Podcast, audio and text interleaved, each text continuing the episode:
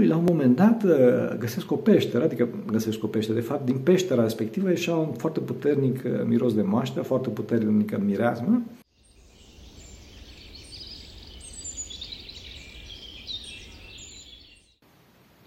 Pentru că cine Sfinților Părinților noștri, Doamne Iisuse Hristos, Fiul lui Dumnezeu, miluiește pe noi. Amin. Doamne ajută. O să vorbesc puțin despre cum o să dobândim harul, însă nu o să mă refer la rugăciune, despre care am discutat deja, o să mă refer la ascultare, despre care am, ascult, am vorbit deja, care sunt două piese de bază sunt în, în procesul de dobândire a Harului. Și o să vorbesc astăzi despre uh, un mod foarte important uh, de a dobândi Harul, acela al exemplului. Despre puterea exemplului și despre faptul că toți suntem exemple, trebuie să știți, indiferent dacă ne convine sau nu, indiferent dacă dorim sau nu, Însă unii dintre noi sunt uh, exemple bune, alții sunt exemple mai puțin bune. Acum, trebuie să știți că nu trebuie să căutăm să, să fim exemple, dar trebuie să avem în, în, uh, în vedere faptul că suntem exemple, pentru că uh, astfel o să fim atenți cu noi înșine și atenți cu ceilalți, astfel încât să nu-i ranim. Și fiind exemple, exemplul bun este exemplul care duce pe om mai aproape de Dumnezeu, mai aproape de unire, îi unește, crește dragostea în ceilalți, pe când exemplul rău este exemplul care dezbină, omul care dezbină, care face vrajul, care e, înfierbântă spiritele, care desparte, care depărtează pe om de Dumnezeu, care tulbură. Deci dacă vedeți pe cineva că tulbură turma bisericii, tulbură pe oameni, chiar dacă din punct de vedere logic omul respectiv poate să aibă dreptate, din punct de vedere duhovnicesc, omul respectiv nu este un exemplu bun. Acum, cum spuneam, nu trebuie să dorim să fim exemple, cu toate că trebuie să dorim să fim exemple bune, pentru că de obicei, în clipa în care omul dorește să fie exemplu, asta poate să fie semn de slavă de șartă. Altceva este exemplu după Dumnezeu și altceva este, cum spuneam, această expresie a slavei de șartă. Și asta se vede în clipa în care omul se concentrează în a plăcea celorlalți sau se concentrează, se concentrează în a plăcea lui Hristos și ca efect secundar al uh, acestei purtări bine plăcute lui Hristos devine plăcut și celorlalți. Pentru că, după cum spune la psaltire, oamenii care au încercat să placă oamenilor, Dumnezeu a risipit oasele lor. Ce înseamnă risipitul oaselor? Nu înseamnă că Dumnezeu nu tăiat în bucățele, ci înseamnă că oasele, adică esența existenței omului respectiv, coloana vertebrală a omului respectiv s-a risipit. Deci dacă omul încearcă să placă oamenilor, deci încearcă să aibă peste tot prietenii și peste tot așa mai departe, o să, fie, o să aibă o răspândire a minții și o să fie un răspândit de, o să, să se efectiv se pulverizează în aceste relații. Deci calea pentru a fi exemplu bun nu înseamnă să fii neapărat uh, un diplomat în sensul oarecum peorativ al cuvântului, ci calea pentru a fi exemplu bun uh, înseamnă potențarea uh, măsurii duhovnicești a omului. Asta este foarte important. Trebuie să uh, ne potențăm viața duhovnicească astfel încât să fim exemplu bun cum spuneam, rugăciune, ascultare, post, spovedanie, toate celelalte. Acum, cum spuneam, că oricum suntem exemple, trebuie să fim atenți și o să dau niște exemple de exemple. Și să dau exemple de exemple nu din cărți, ci din viața mea pe care s-a întâmplat să-i cunosc ca să vedem ce înseamnă un exemplu bun și ca să vedem că astăzi, din păcate, cea mai mare problemă a noastră, a noastră ca societate este lipsa de exemple. Este lipsa de exemple, lipsa de valori autentice după care ne putem ghida, lipsa de eh, repere luminoase către Dumnezeu, către iubire, către eh, modul corect de a gândi. Asta este foarte important. Către modul corect de a iubi, către modul corect de a eh, ne raporta la ceilalți, de a ne uni cu ceilalți. Asta este foarte important Deci, după cum spuneam, puterea exemplului vine din puterea duhovnicească a omului, din sfințenia sa. Cu cât omul este mai sfânt, cu atât exemplul este mai puternic.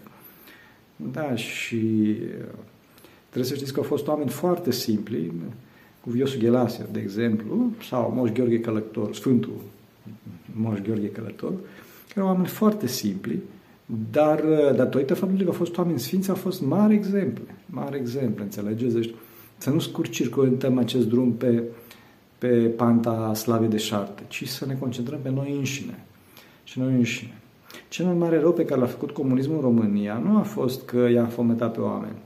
Ferească bunul să se revină asta, bineînțeles, cu toate că, mă rog, e posibil să revină. Cel mai mare rău pe care l-a făcut comunismul în România a fost uh, distrugerea exemplelor. Comuniștii, și numai comuniștii, mă rog, o, și o perioadă puțin înainte, uh, pe vremea camarilei lui Carol al Carol II-lea, a luat toate somitățile care existau în România la ora respectivă și a băgat în închisori. Aceștia s-au sfințit, s-au suprasfințit acolo, dar noi nu mai avem astăzi Sfânta Tradiție, modul sfințirii, pentru că Sfânta Tradiție, mare atenție, nu este cumulul de cântece populare și pricezne și așa mai departe. Nu este Sfânta Tradiție. Sfânta Tradiție este modul sfințirii, adică stai lângă un om care s-a sfințit deja, și te sfințești și tu dinpreună cu el, văzându-l e, cum acționează, cum vorbește, cum mănâncă, cum doarme, cum șadă, toate astea. Și atunci, cum spuneam, vei, vei, te vei sfinți și tu la rândul, la rândul tău. Era, era țin minte că m-am dus la părintele Iosif, la Tupedinul, i-am spus unui părinte cu care eram la ascultare în vremea respectivă la calculatoare, care nu mai este nici el acum în mănăstire la Vatopet și e, i-a spus, părinte, e, ce o să întrebăm noi atunci acum pe părintele Iosif?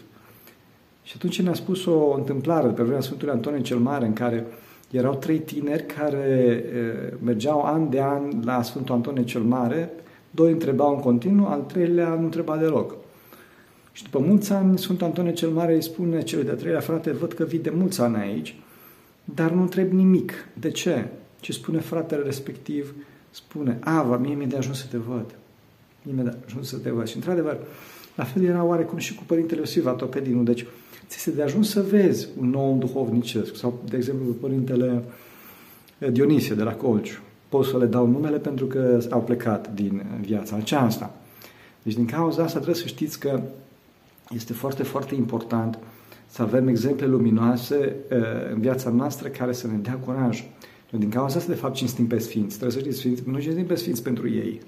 Sfinții sunt Dumnezeu după har, Dumnezeu după har, acolo unde sunt, sunt în raiul perfecțiunii, n-au ei nevoie de, de slujbele noastre. Noi cinstim pe Sfinți pentru noi, pentru a le mima exemplu, pentru a primi har de la ei, înțelegeți? Din cauza asta, pentru a căpăta curaj. Din cauza asta facem slujbele uh, Sfinților. E, și deci din cauza asta să știți că este foarte important și să facem slujbele, ci să nu uităm exemplele luminoase din viața noastră, din viața noastră. Și după cum vedeți, este de ajuns un, un om plin de har, după cum spune Sfântul Ioan Hristom, este de ajuns un om plin de har ca să influențeze întreaga comunitate. Deci un, om, un singur om de ajuns. Da? Spun o întâmplare pe, pe tema asta. În, într-o episcopie mare aici, în Grecia, Edesa, episcopia Edesei, nu ploua. Era o secetă cumplită și uh, mitropolitul face procesiuni, face litanii, rugăciuni, una alta, e nimic. Seceta se prelungește, animalele încep să moară, deci lucrurile erau foarte grave, nu așa că stai să vezi. Și în disperat de cauză, mitropolitul spune, de, de, trimite o enciclică o circulară pentru cine nu știe ce înseamnă enciclică, trimite o circulară, o scrisoare din partea sa. E, la toată mitropolia o să facă post negru, trei zile, și ne rugăm la Dumnezeu, poate că se întâmplă ceva.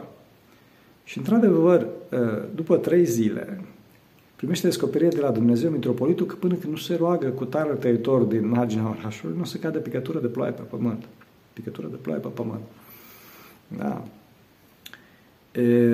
A doua zi dimineață, toți cu mic, cu mare, cu alai, cu oficialități, cu toate astea, cu diacon, cu cădelnițe, cu, se duc la baracă, la teritoriul respectiv. Ajung acolo, bat la ușă, ăsta iese afară ca de falca, bineînțeles, că vede pe toți acolo. Doamne ajută, Doamne ajută, zice mitropolitul să te rog să plouă. O, Doamne, ferește, binecuvântați n-ați beneficia voastră, cum să mă rog eu să plouă? Să te rog, te rog eu, îți dau poruncă să te rog să plouă. Vai să rămână în, în alta sfinția voastră, cum să mă rog eu să plouă? Nu știu, uite care treaba, am primit descoperire de la Dumnezeu, îți dau poruncă să, să te rog să plouă. Asta când au zis treaba asta, s-a înfricat omul și s-a rugat și, bineînțeles, în jumătate de oră se adună nori, începe să ploaie, să plouă cu găleata, toți zic, Doamne miluiește, Doamne miluiește, Doamne miluiește, spune mitropolitul, spune, care e lucrarea ta? Și el zice, binecuvântați în preasfinția voastră, sunt tăitor de lemne. Nu, n-ai înțeles. Ce lucrezi tu?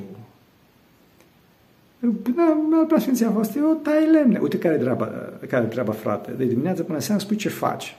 Asta zice, păi de dimineața, dacă vreme frumoasă, mă duc la pădure, tai lemne cât pot și eu, îmi iau în spate cât pot și eu, mă duc și eu cu ele la, la piață, vând cât pot, e, banii pe care îi iau, de acolo îmi iau de mâncare pe ziua și restul dau la săraci.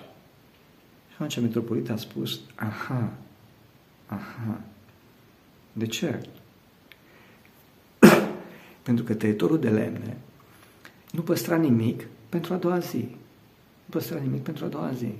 Tăietorul de lemne se lăsase total în mâinile lui Dumnezeu. Total. Dacă ploua, dacă era vreme urâtă, asta nu mai putea să meargă la pădure, să taie lemnele și făcea foamea. Înțelegeți? Făcea foamea. Și eu zis, Dumnezeu, uite care treaba, este omul meu.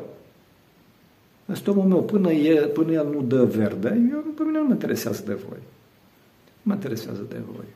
Înțelegeți? Puteți să faceți ce vreți. Dacă el zice așa, ok. Dacă el semnează, dăm ploaie. Dacă nu, nu. Vedeți? Deci puterea exemplului ce înseamnă. Deci o întreagă, un, un om, un om, un om e de ajuns să, să schimbe toată, toată o întreagă, de fapt a fost o întreagă metropolie, da? Așa. E, dar în cazul, în cazul nostru este foarte important, dincolo de această lăsare totală în voia lui Dumnezeu, este foarte, foarte important să, să învățăm și un alt lucru. Ce să vă spun? Ceea ce am învățat și mulți spun, mă rog, că am ocup de mult de calculatoare și toate astea ceea ce m-a învățat pe mine un om și până acum țin minte și Dumnezeu să binecuvânteze acolo unde e.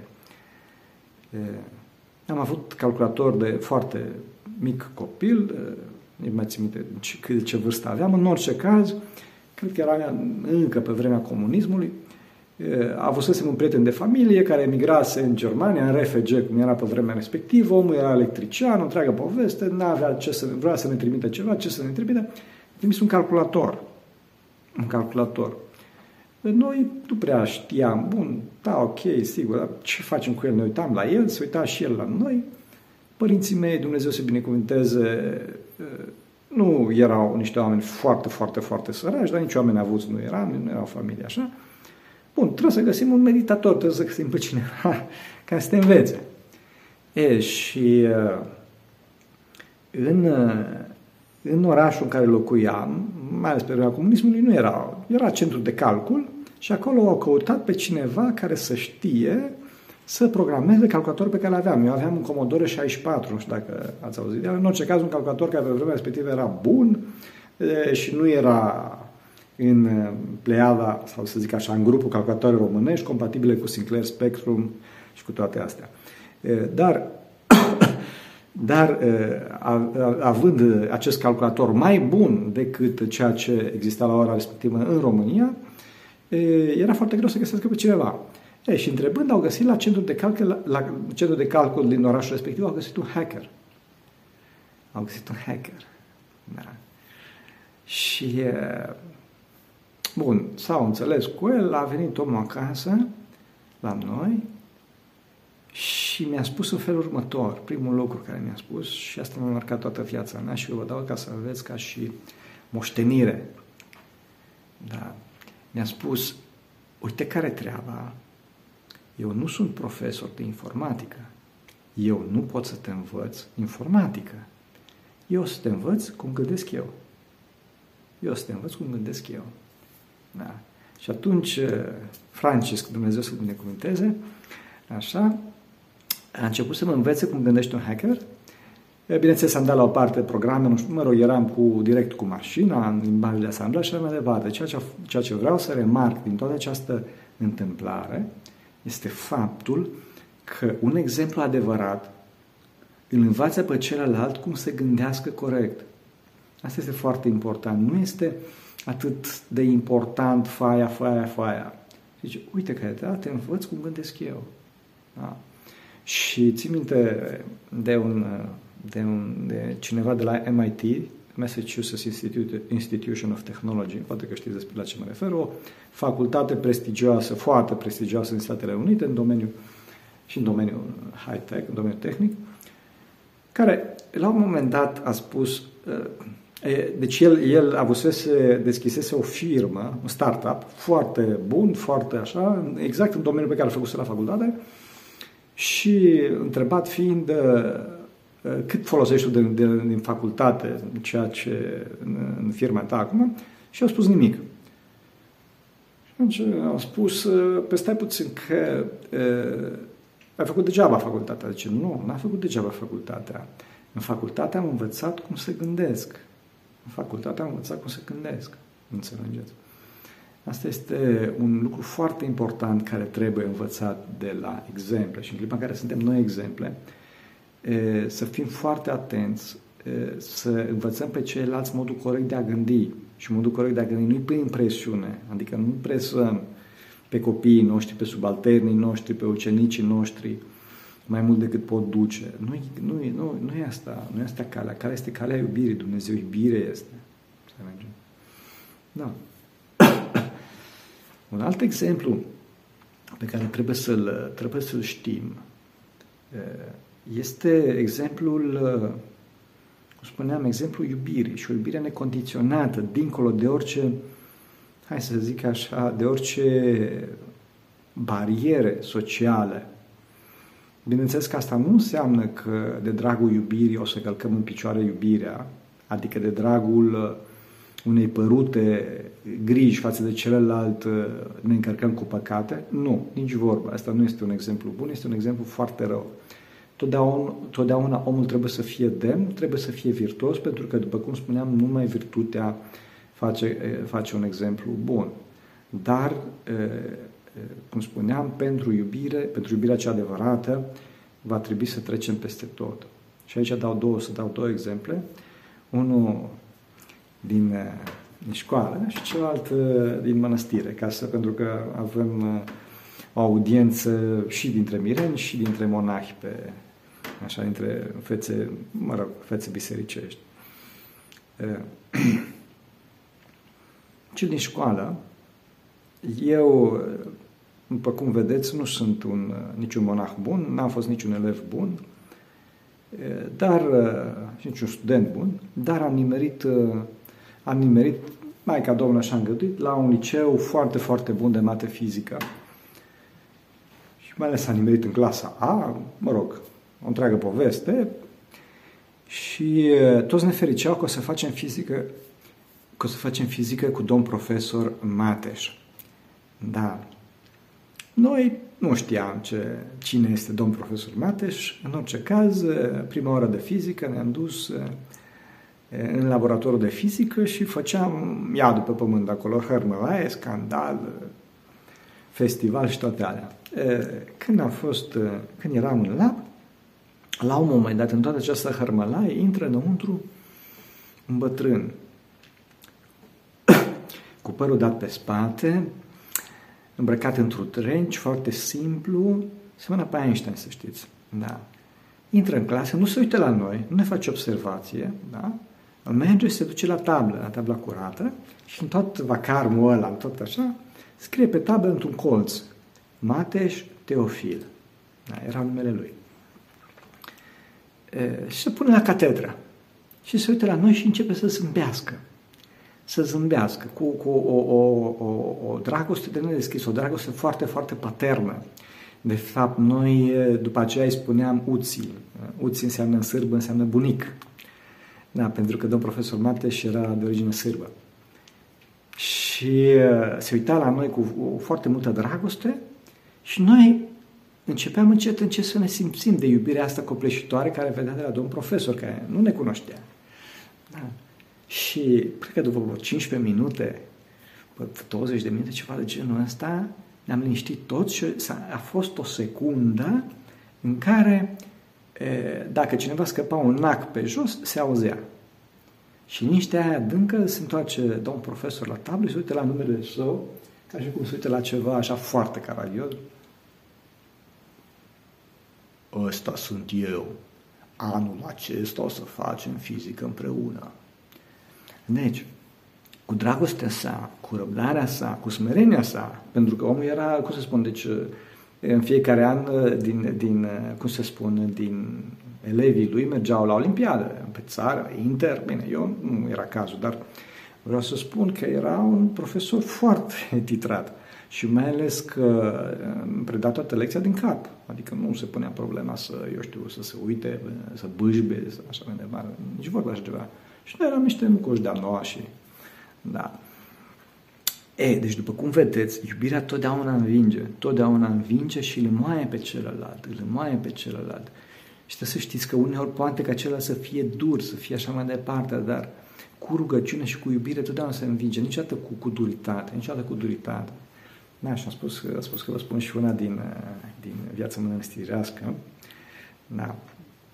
Am spus înainte de un părinte care acum nu mai e la mănăstire unde am fost și eu.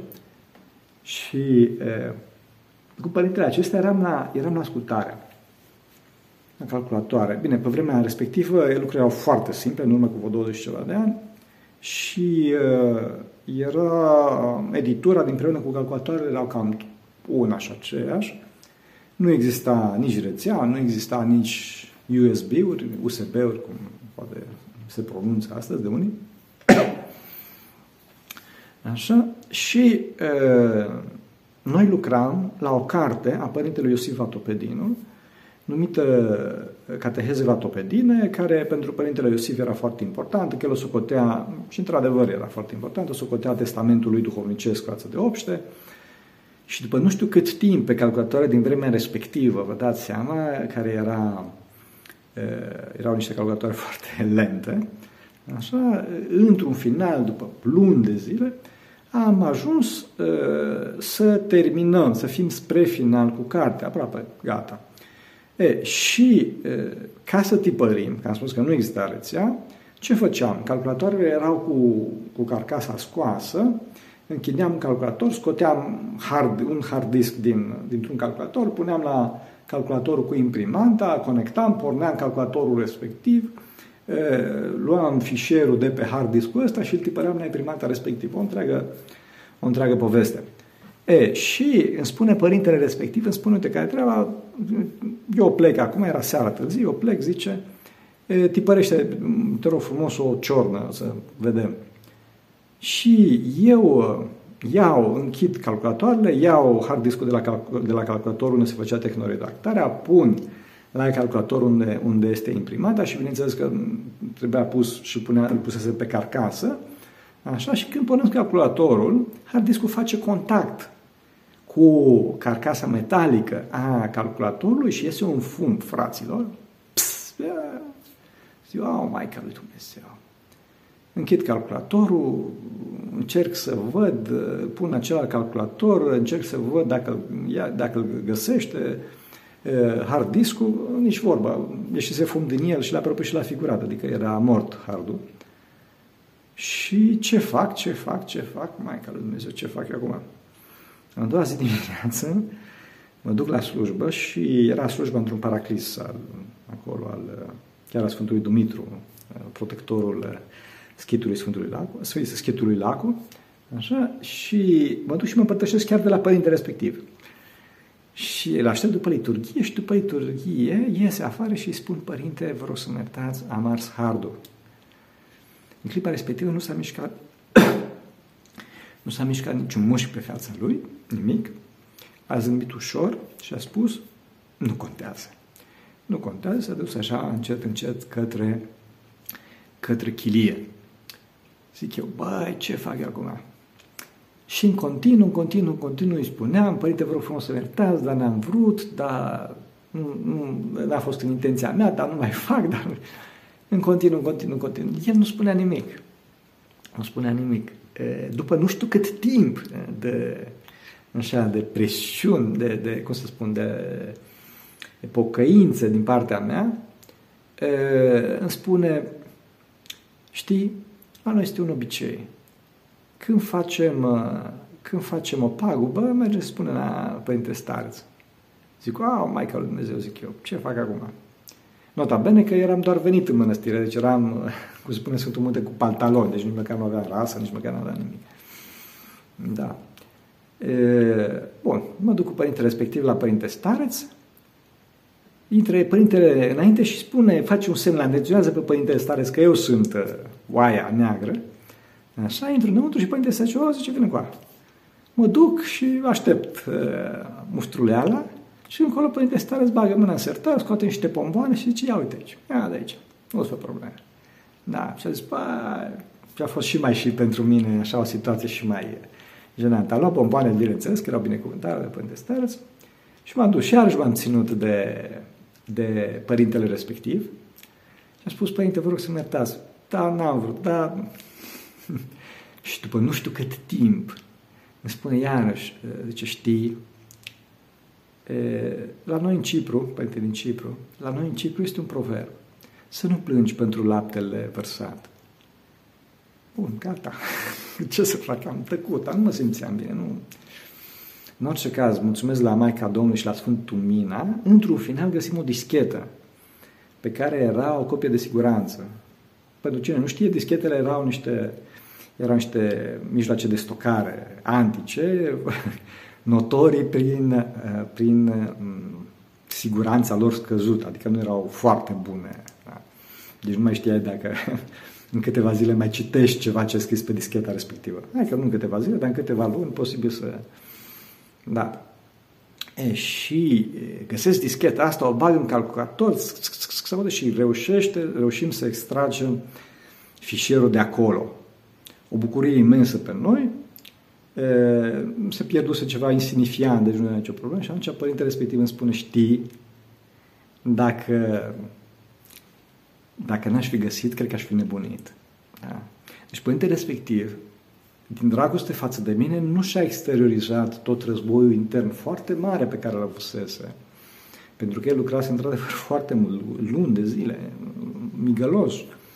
Redactarea era într-un program care este foarte bun din punct de vedere al, al tipăririi, Quark Express se numește, dar mai ales pe vremea respectivă, culegerea textului în Quark era o treabă de, de, de chinez bătrân și mai ales vorbim de greaca veche, mă rog, o greacă politonică, o întreagă poveste. În orice caz, fraților, luați-o de bună că a, a fost uh, un chin pentru părintele respectiv să culeagă tot textul respectiv.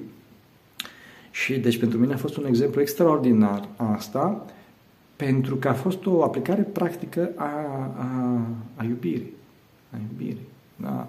Asta este foarte important. Este foarte important pentru că altfel, altfel numai cu cuvintele trebuie să știți că oamenii nu ascultă de cuvinte. Oamenii totdeauna se uită la faptele noastre și da, dacă, dacă suntem validați, ne validează Dumnezeu pentru comportamentul nostru, atunci ne validează Dumnezeu și pentru faptele noastre. Și din cauza asta, Totdeauna când, când, cum îi spune, ne mustră conștiința pentru ceva sau credem că ne-am făcut ceva bine, totdeauna să ne cerem iertare, totdeauna să fim demni, să fim drepți. Asta e foarte important, să nu dăm înapoi de la virtute. Da? Și acum că tot am vorbit de profesor, să vă spun și despre un alt profesor. Uh, vorba de un profesor de, de matematică, care era și directorul școlii, omul era un geniu, adică era și de la el mergeau la Olimpiade, festă și, mă rog, cu premii, cu așa, și pe țară și Inter și toate astea. Bine, încă o dată nu-i vor, nu vă gândiți că eu vedeți că sunt așa mai, cum nu trebuie. Da. E, Și era de autoritate de necontestat un profesor de matematică, era și directorul liceului de matematică fizică. și chiar în clasa noua, când am intrat, noi intram nouă, am intrat la liceu, se inaugurase labul de mate fizică, de mate info, de matematică informatică.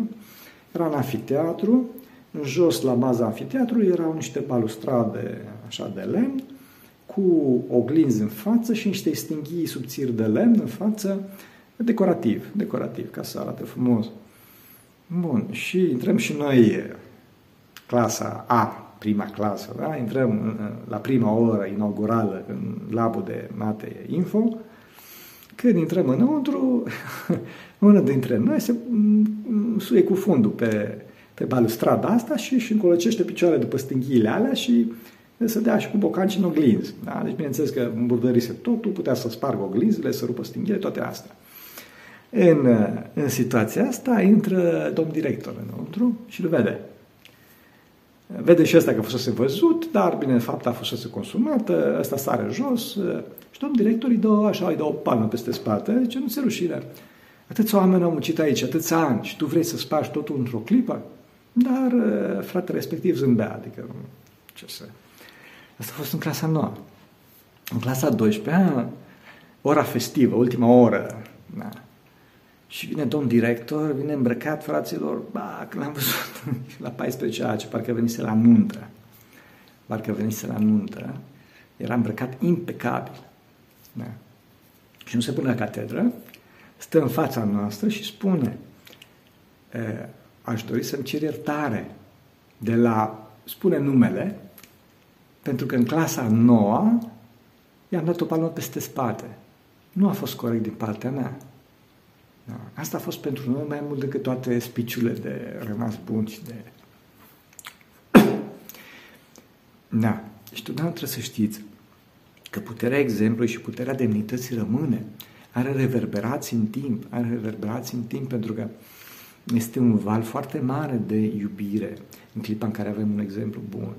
Și trebuie să știți că cea mai mare cea mai mare frumusețe și cea mai mare bucurie a raiului este bucuria exemplului bun, bucuria persoanei de săvârșit a celuilalt, în noi. Asta este foarte important.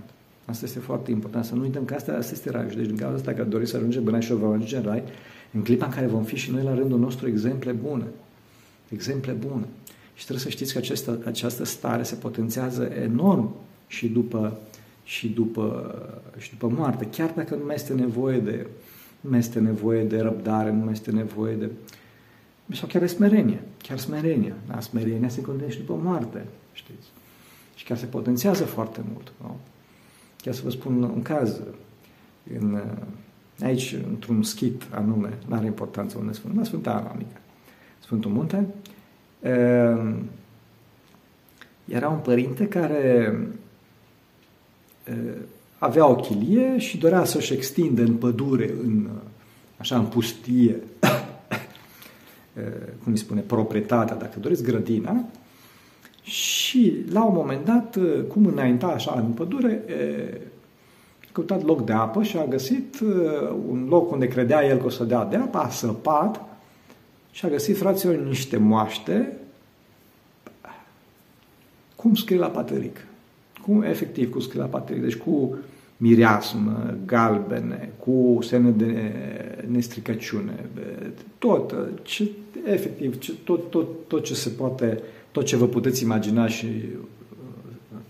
uh, chiar depășește imaginația fiecăruia dintre noi. Bineînțeles, erau moaște întregi, toate astea. Da. Și uh, omul impresionat de, de descoperirea asta vrea să meargă să spună în schit, să, așa, să dea anunțul, dar pentru că deja se înserase, spune, bun, ok, mă duc la chilie, fac canonul, mă culc și mâine dimineață mă duc să anunț Marea Veste în schit. Și merge, și în, în noaptea respectivă, înainte să meargă, îl visează pe Sfântul respectiv, care apare cu mine așa foarte fioroasă și spune, Auzi, care treaba, au știi tu care treaba. Noi doi nu ne-am sfințit împreună ca să ai tu binecuvântare să spui tu unde sunt moaștele mele. Da, și, și părintele respectiv ne-a povestit toată, toată întâmplarea în afară de loc. Și nici până astăzi nu se știe unde e locul respectiv. Și până astăzi moaștele sunt acolo. Înțelegeți? Smerenia este, rămâne și după moarte și acest exemplu al smereniei este fenomenal pentru noi. Vedeți, este mult mai, așa are Dumnezeu să fie mult mai folositor decât să zic, de exemplu, dacă am avea niște moaște. Și iarăși erau la momentul tot așa, mergeau niște părinți prin, prin Sfântul Munte și cum mergeau prin zona muntoasă a pustii a Domnului, la un moment dat uh, găsesc o peșteră, adică găsesc o peșteră, de fapt, din peștera respectivă ieșea un foarte puternic uh, miros de moaște, foarte puternică mireasmă și intră înăuntru, înaintează și văd uh, tot așa niște moaște incorupte, moaște întregi, a trei, a trei mari sfinți. Impresionează tot lucrul ăsta, s-au cucerit toți, bineînțeles, s-au blocat, doresc să, să iasă și, bineînțeles că doreau să spună toată această întâmplare și când au ieșit, îi găsesc în fața lor pe cei trei sfinți. La intrarea peșterii, înainte să iasă din peșteră, așa, și spun cei trei sfinți, spun, uite care treaba, vă rugăm frumos să ne lăsați, să ne odihnim până la a doua venire aici în peșteră. Și la fel și în acest caz, cei care au găsit moaștele ne-au spus povestea, după cum se și vede, dar nu ne-au spus locul. Și până astăzi există aceste moaște care sunt acolo și sunt și altele care sunt. Și și eu cunosc niște cazuri de genul ăsta, dar pentru că sunt niște cazuri destul de personale, ar fi bine să nu, să nu le amintesc. Deci vreau să spun, fraților, că exemplele de la Dumnezeu, exemplele oamenilor virtuoși sunt ca și stelele pe cer. Ca și stelele pe cer. Deci din cauza asta, fraților, ca să fim exemplu altora, trebuie întâi, întâi de toate să ne curățăm pe noi. Asta avem de făcut. După asta Dumnezeu ne va scoate ca exemplu, înțelege? Fără să căutăm noi foarte mult. Noi doar să răspundem cererilor, doar să răspundem cererilor. Înțelege? De să căutăm să fim exemple, însă prin creșterea virtuții noastre.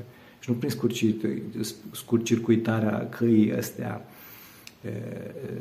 legale, căii astea tradiționale, că dacă, dacă o scurcircuităm, asta este slava de șartă. Și atunci oamenii își dau seama, a, își dau seama, nu pot să înșel pe toți tot timpul. Uneori pot să înșel pe unii pe un, un timp scurt, dar nu o să țină. Și oamenii știu, nu ne validează pentru că nu ne validează Dumnezeu.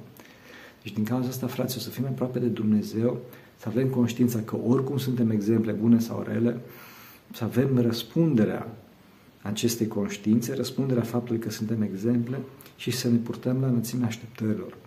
Nu vom putea, dar să rugăm pe Dumnezeu să ne ajute și Dumnezeu ne va da, ne va da victoria. Să ne ajute Bunul Dumnezeu să fim exemplu. Doamne ajută!